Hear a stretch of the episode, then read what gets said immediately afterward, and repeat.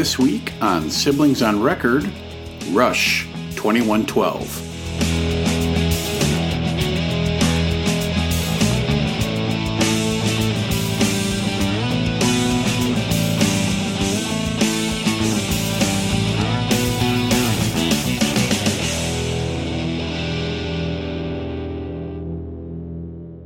Hey, everybody. I'm Aaron Martell, And I am Shannon Fleming, Aaron's little sister. And welcome to Siblings on Record, a podcast where one of us picks a musical album, and together we spend the episode discussing it and analyzing it. This week it's my pick, and I have selected Rush's 1976 breakthrough album, 2112. So, Shannon, Rush, tell us how you got into the band and how you discovered 2112. Holy crow. How did I get into Rush?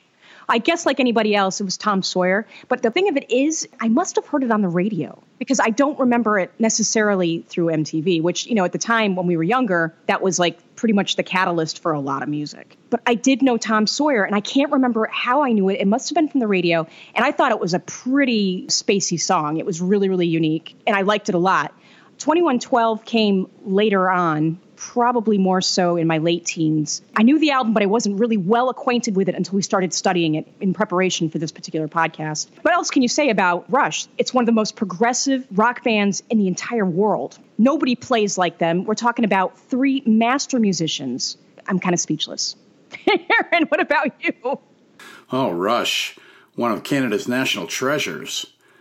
So, what do you get when you pair the best rock bassist in the world with the best rock drummer in the world and a really good guitar player? You get Rush. Like you, I know, and we probably heard around the same time we must have. It's Tom Sawyer, the song. I know I heard that on the radio. That's the first time I was even aware of Rush at all. I didn't like it when I first heard it. And I, the reason why is because I just couldn't deal with the vocals. Geddy's voice is so high. It takes me a while sometimes to get into vocalists like that, especially when they get so high it becomes screechy. They grate on me, they annoy me. Now, enter the age of MTV where they played a lot of Rush videos frequently. I was starting to get used to the material and I was starting to like it. I liked the instrumentation, the actual music itself, and Geddy's vocals were growing on me. Then I remember that you got into this band. I actually remember that you got into Rush before I did. I remember specifically saying to you, I'm thinking about getting into Rush, and you told me yes. Right. So that inspired me to pick up the compilation Chronicles, which was sort of an overview of greatest hits. I got that on CD. I love every single song in that fucking thing. So then I do what I always do I do the deep dive. Very early on, I got 2112 because I knew that it was a critical and a fan favorite. So I figured it had to be one of the most popular albums, it had to be one of their better albums. So I got that pretty early on in my Rush collecting. Eventually, I did get the entire Rush catalog. And now, of course, I'm a massive Rush fan. So here we are. So, Shannon, can you give us some basic album facts about 2112? Of course.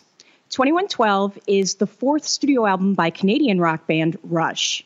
It was released on April 1st, 1976 by Anthem Records and internationally by Mercury Records. It was recorded at Toronto Sound Studios, Toronto, Canada, and was produced by Terry Brown. It peaked at number 5 on the Canadian Albums chart and number 61 on the US Billboard's top LPs and tape. Okay, now I'm going to give you the band's lineup card. Rush is Geddy Lee on vocals and bass guitar, Alex Lifeson on electric and acoustic guitars, and Neil Peart, and that is how you pronounce it, on drums and percussion. There is one additional musician I should mention, Hugh Syme on ARP Odyssey synthesizer and Mellotron. Now we're going to move into the track by track analysis of the record. Side 1, or track 1, is the 2112 Suite. The music is composed by Geddy Lee and Alex Lifeson, and the lyrics are all by Neil Peart. So, side 1 of the album is occupied by the 20 minute futuristic science fiction song 2112. The seven part track is based on a story by Peart, the band's primary lyricist, who credits the genius of Ayn Rand in the album's liner notes. Ayn Rand was a Russian born Jewish American novelist and inventor of the philosophy of objectivism. She wrote the 1937 dystopian fictional novella Anthem, the plot of which bears several similarities to 2112, and all members of Rush read the book. The story of 2112 is set in the year 2112, where the hero lives in the bleakness of Megadon, a giant city reflecting on how we have had peace since 2062, when the surviving planets were banded together under the red star of the Solar Federation.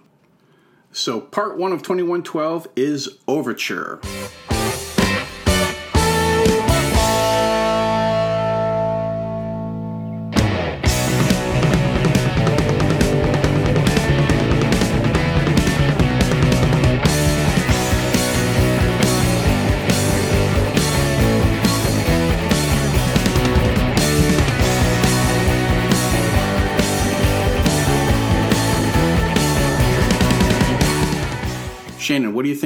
Overture?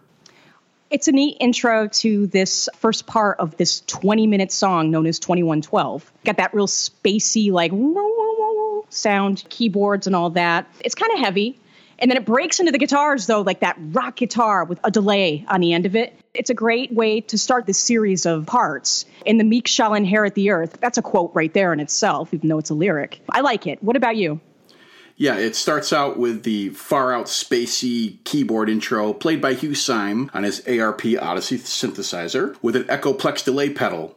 And then it leads into a lengthy instrumental piece that rocks harder than a rhino's dick. there are a bunch of time signature changes and numerous musical themes that pop up later in the album, which is what an overture basically does in classical music. Yes. The track is peppered with keyboard sound effects to keep the science fiction feel. I love it. It took me a little while to like sort of memorize how it goes because of the time signature changes, and I was really proud of myself when I memorized it and I knew which part was coming up next, and I could sort of hum it to myself. Right. So yeah, I think it's a great way to kick off the record. We're off and running. Now we move on to part two of 2112, The Temples of Syrinx.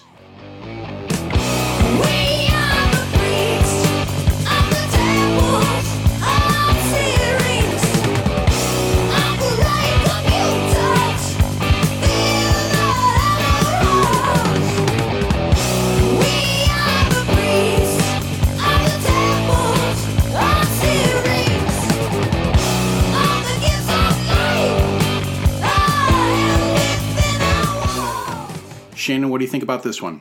I really like this song. I love the way that it breaks into it. You have the overture, and then we break into part two of Temples of the Syrinx, and you have like that guitar that kind of like switches into a different sound altogether, and then it takes like this bluesy type of feel to it, and then it picks right back up again. And I love the verse, but the chorus is what grabs me in this. It's just so rocking. It's really, really catchy. I really like it a lot. It has like a classic Rush sound to me. Heavy, cool, awesome. What do you think?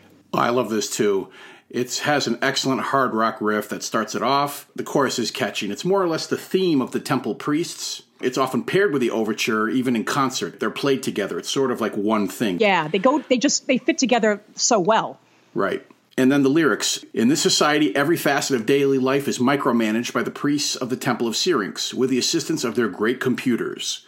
There's no individual thinking or creativity. They control all the information, and the people all believe that they're happy because they don't know anything else. All is well from their point of view. This definitely shows you what a dystopian society this is. So we move on to part three of 2112 Discovery.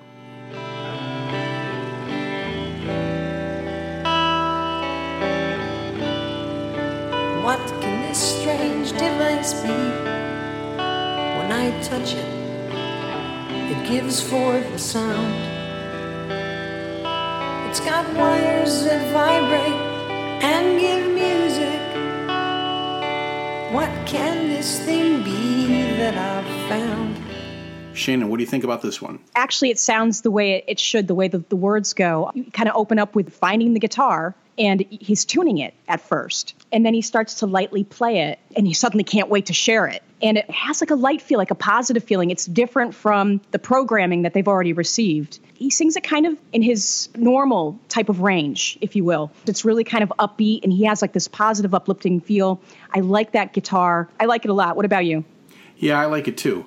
The first thing you hear is the sound of water running, which is the waterfall in the story. The hero's discovered an old guitar in a cave behind a waterfall, and he's learning how to play it. Alex plays a gentle tune. There's no Neil Peart in this. And Geddy's singing, it's tender, and as he's singing along, he's becoming more excited as he realizes that he can make his own music. It's the discovery of creativity and that a person can have an individual voice. He's excited, he wants to show the priest the guitar, thinking he will be praised and that the people will be able to make their own music. Hey, this is exciting. This will open up everything. I do like this. It's a quiet, gentler piece, and it's sort of a bridge from the Temples of Syrinx to the next part.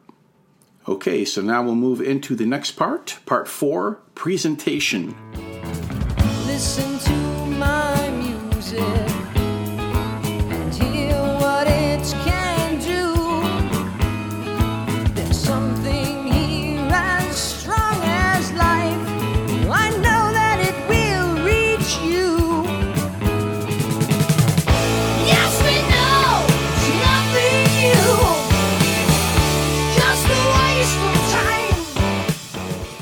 Shannon, how about this one? it turns into like you know this upbeat acoustic sounding guitar. You know he's singing like all positive and jolly and it's kind of whimsical and dreamy sounding. Well not dreamy but more whimsical. You know he's presenting this instrument to the priest you know look what i found. It's like this ancient miracle. It's pretty cool but the priests are yelling back at him. They know about this already. It's nothing new and they think it's a waste of time. They've kind of blocked it out of their perfect society if you will. This protagonist is trying to convince these antagonists that this is something that could probably change things and make it more interesting, make life better. You've got the positive, hopeful side with the acoustic, whimsical sound, and then it breaks into this electric and yelling, preachy type of sound. I like it. What about you? Yeah, you hear the hard rock theme, and then it leads into that quieter passage, like you were saying, clean guitar verse, where the hero brings the guitar before the priest and he plays for them.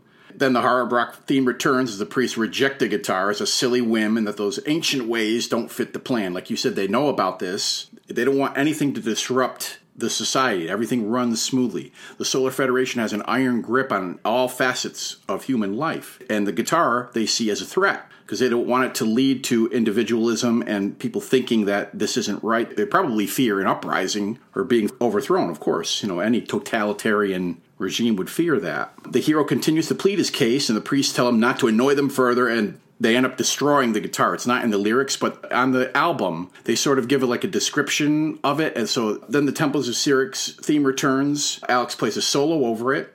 His guitar soloing, it's very Jimmy Page like. It's not precise, it's kind of all over the place, but it captures an intense feel. I love Alex Lifeson's playing. I do too, actually. I think he's a tad underrated, in fact. Yes, I agree with that. The problem is, Geddy and Neil are so revered on their instruments. Yeah, and that's always been the case. I mean, since their beginning, which is kind of disappointing when you think about it. Like I said, well, we both agree he's underrated because he's such a solid player. This part of it where he's doing his solo, which I think is excellent, it's kind of like an intermission in a movie, which I think is almost like what it's intended to do. The next part, part five Oracle, the Dream.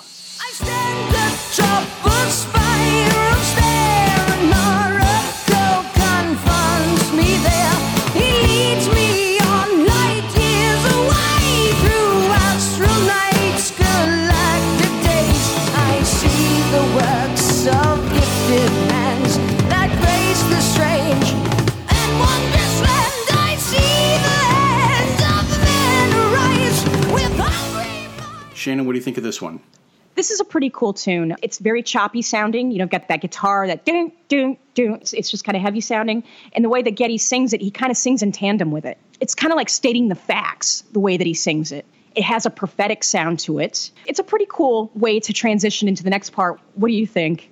Yeah, as the story goes, the hero returns home and he has a dream. In the dream, an oracle appears who shows him the past before the Solar Federation rose, a society where creativity and individuality flourished, with great sculptured works of beauty driven by the pure spirit of man. This society, which in the story is referred to as the Elder Race, it wasn't destroyed by the Solar Federation, but they left the planets long ago. They were kind of kicked out. So they still exist. They're still out there. They're still creating and growing. And the Oracle shows him what the hero interprets to be the future that someday the Elder Race is planning to return to the planets and tear the temples of Syrinx down and reestablish their great society. During the dream, the music is heavy, rocking, choppy, like you described. It is also part of the overture. You hear this theme, and that's how this one ends. So we'll transition now into part six soliloquy.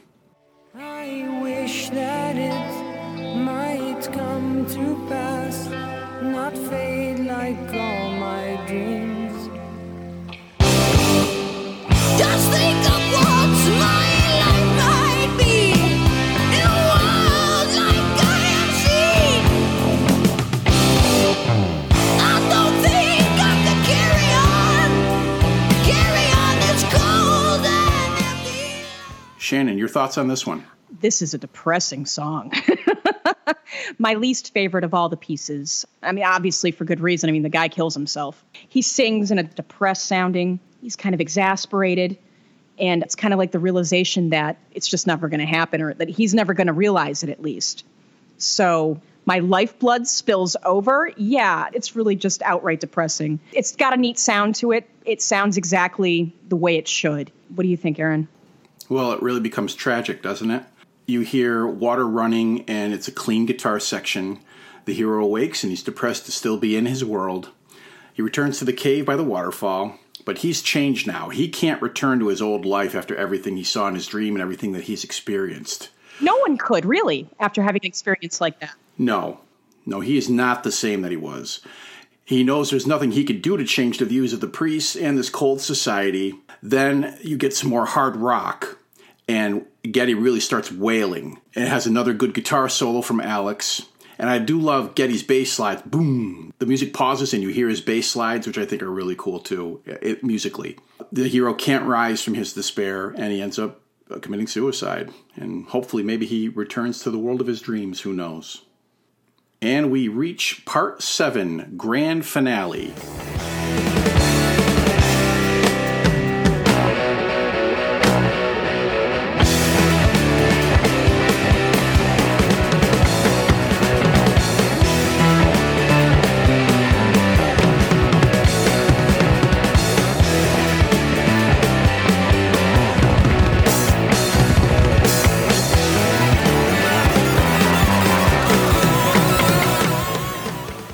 Shannon, what do you think about this final part? It kind of sums up the entire seven part series. Pretty much just all instrumental, with the exception of at the end with Attention All Planets of the Solar Federation. We have assumed control. So it sounds like things do turn around. We have assumed control. So I'm assuming that that means that the people have finally risen or the elders have returned and they're finally coming back to, to take over. I think it sums up everything real well. It has like the explosion sounding of war. It's pretty cool. What do you think, Aaron? Yeah, it's an upbeat instrumental. All three players are just rocking out. Yeah, they're just, it's like a one big solo. Yeah, there's some fantastic drum fills from Neil. It's a crashing finish. It's sort of an ambiguous ending. You can almost interpret it either way. Obviously, it's another war that the Elder Race have returned and they're trying to overthrow the Solar Federation. I think it almost lends itself to be whatever you. Is the glass half full or half empty to you? I, well, yeah, that, that's a good way to put it. I guess you could interpret it either way. I guess that's where I sided was with the, the glass half full. Which is good because Neil Peart stated that's what he intended it to be. He intended it to be that the Elder Race returned and deposed the Solar Federation. At any rate, I do love it, and it's a great way to end this long, long track. So let's flip the imaginary record over and drop the imaginary needle on side two A Passage to Bangkok. Music by Geddy Lee and Alex Lifeson, lyrics by Neil Peart.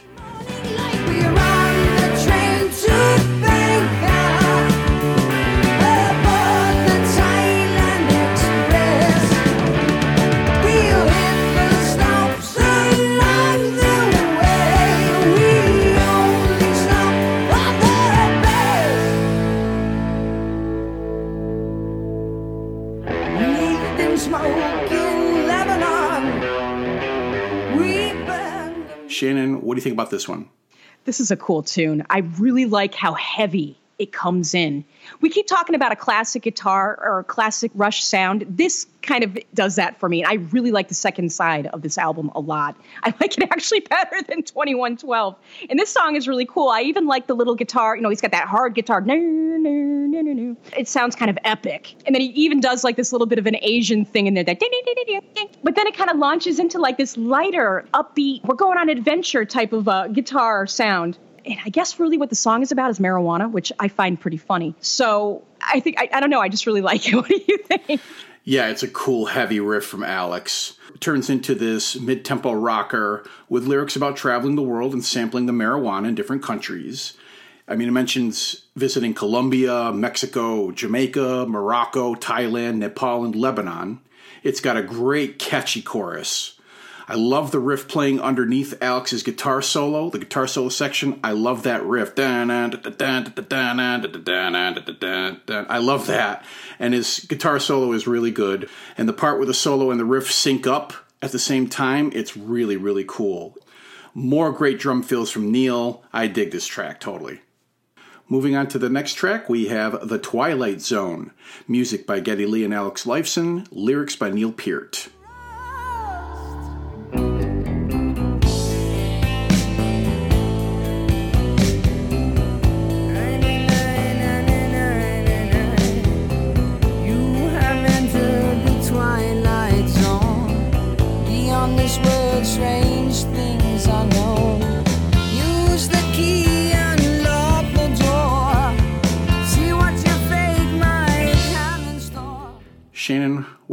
Twilight Zone? I really like this song. It's got this like really weird whiny guitar type of intro with the bass and drums. But then it switches up to an almost bluesy sounding verse. But then it switches again over to like this dreamy sound. You've got Geddy Lee singing this. You have entered the twilight zone. It sounds exactly, again, the way that it's intended to be. Kind of prophetic sounding, spacey. It ends like with a guitar solo, and it actually has like a bit of. It sounds to me like a touch of harmonics almost mixed in with it. Very cool tune. What do you think, Aaron? Yeah, in the verses, you get that clean guitar. It's a quiet mood. Geddy sings verses with more urgency, and then it gets a little bit more dreamy on the chorus. I love that whispered vocal on the second chorus. Uh, the lyrically, it was inspired by the TV show, which Neil was a big fan of. The first verse itself, lyrically, is inspired by the episode "Will the Real Martian Please Stand Up?" Oh, I love that episode. Oh my God, I didn't realize that. Yeah. And the second verse is inspired by Stopover in a Quiet Town. It's kind of got a whole hum solo by Alex, is a little bit less inspired. This track was the last song written for the album, intended more or less as filler. I like the song. There's not a track on this album I don't like, but this is my least favorite. So that will make The Twilight Zone Aaron's Stinky Stinker. Oh, boo. Boo. Continuing on to the next track, Lessons. Music by Geddy Lee and Alex Lifeson. Lyrics by Alex Lifeson.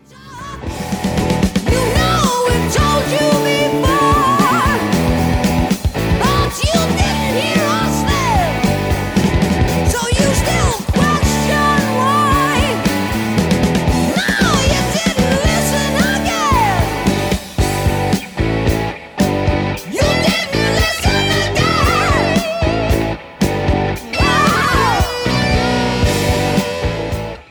Shannon, how about this one? Lifeson owns this song. This is all him, all the way. I mean, from beginning to end, it kind of fades in with like an acoustic sound. It almost has like a Led Zeppelinish type of feel to it to me. It has a pretty heavy guitar solo, but it has like the, that really bouncy bass in there too. And of course, you can never go along with Peart. So I think this is another really cool song, but it's very upbeat and just jaunty. It's pretty cool. What do you think, Aaron? Yeah, it's got the acoustic guitar intro that fades into the first verse, and it's got a harder rocking chorus. I love the second chorus riff that bridges back into the verses. You know, da na da na da na da. Yeah, that, that's basically what I meant by that heavy guitar. Yeah, that Led Zeppelinish thing you were saying. I get that vibe from it too. The lyrics to me are about using your memories and your past to learn from as you go forward in life. Even if others don't approve of what you're doing and you don't listen to them or follow their lessons, you got to follow your own path. Sort of the individualistic theme of this album. Alex solos as the song fades out, and he does a great job with that. You're right, this song is totally Alex Lifeson. I really do dig this track. Now we move on to Tears. Music by Geddy Lee and Alex Lifeson. Lyrics by Geddy Lee.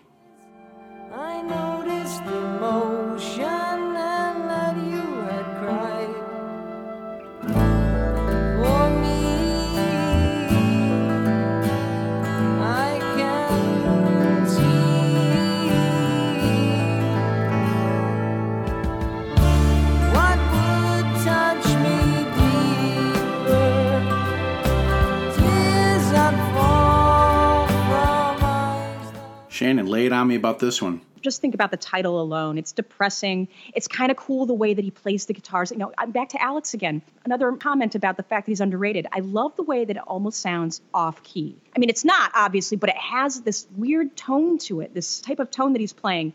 And you've got Geddy singing kind of like in harmony with it. This is where the mellotron is also played, I believe. It's melancholy, but it's really lovely. He sings it very undramatically, in my opinion. Again, I think it's what the song's about and what the sound is, they go hand in hand. I think it's a very good song, which is unusual for me, considering that I don't tend to really like the depressing ones. But this has a different vibe to it somehow. What do you think? I think you said just about everything that needs to be said about this. It's a soft, quiet ballad. Uh, you were right. Hugh Syme plays the mellotron that gives a soft atmosphere, sad atmosphere. Alex plays a lot of acoustic guitar. Geddy singing is heartfelt, quiet, and tender with no screeching. Neil doesn't play any odd time signatures or fills in this, so that's very unusual for a Rush song. It's got a haunting and sad vibe. The lyrics are a little hard for me to understand, but my take on it is it's a relationship that's been strained for a long time. The two people have opened up to each other a little bit, they've told the truth, they've been honest with each other, and now they're crying with the emotional weight of it, and it's affecting both of them deeply. That's the best I can pull out of it. Jesus, now I am sad. And that brings us to the final track on the record Something for Nothing. Music by Geddy Lee and Alex Lifeson, lyrics by Neil Peart.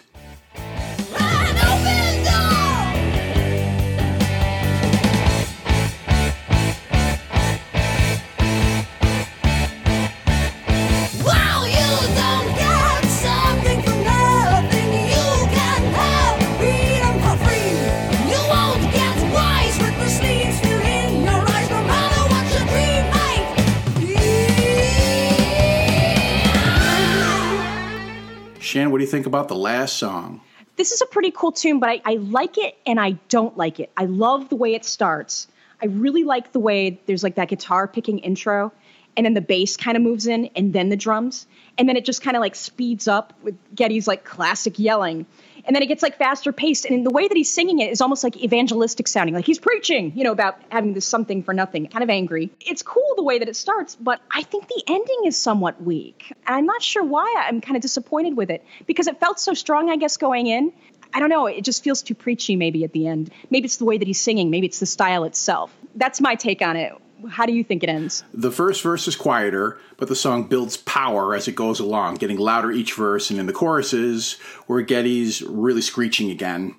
I dig Alex's solo, it kicks ass.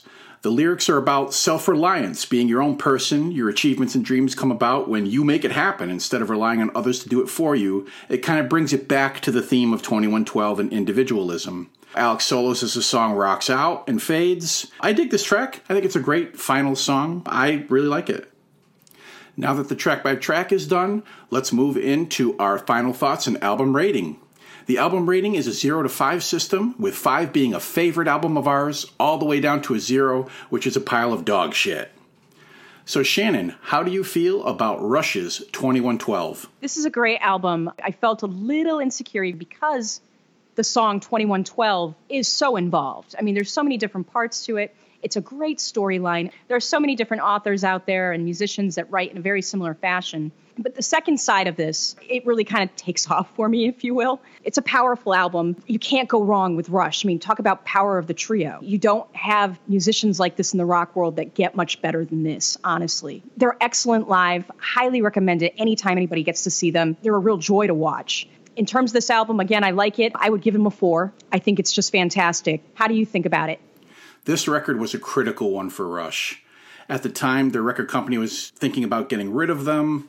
They were known basically as a Led Zeppelin clone band, even though they were using like conceptual themes in their prior records.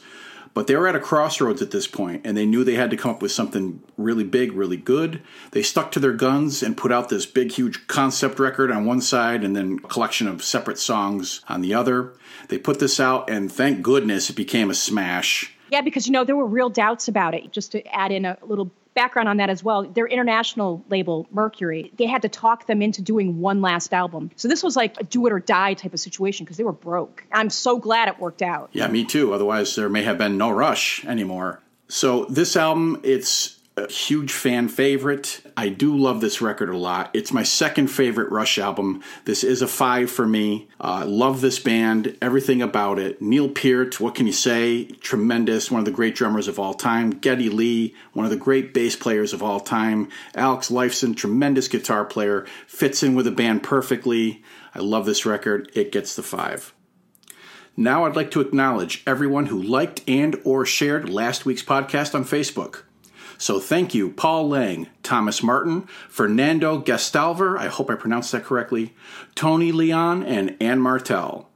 And to everyone who has downloaded the podcast or just given it a listen, we thank you so much for taking some time out of your day to check out our little show.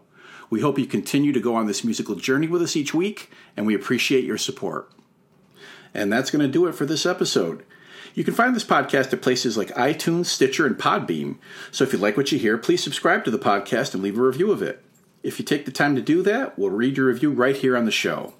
If you'd like to contact us directly, we can be reached at ridiculousrockrecords at gmail.com and also on the Ridiculous Rock Record Reviews Facebook page, where there is a link to hear each podcast, including the Siblings on Record branch of the show.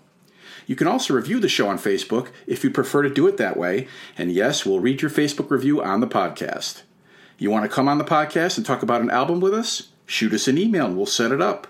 We're always looking for guests to host the show with us, and we would also welcome any requests or suggestions for albums to cover. Feel free to leave all of your feedback, comments, reviews, and or suggestions at any of those places I just described. We'd love to hear from you. For Siblings on Record, I'm Aaron. And I am Shannon. Bye, everybody. Bye.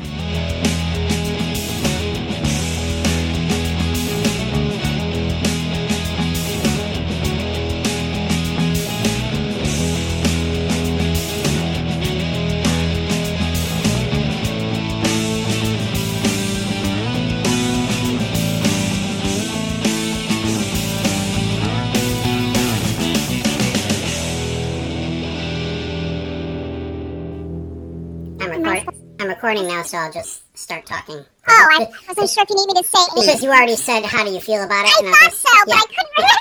So I'm just gonna start talking. I'm just pausing to get, get myself collected. okay, I'm try not to interrupt you. So shut up. Shut your mouth. Oh, okay, David Bowie.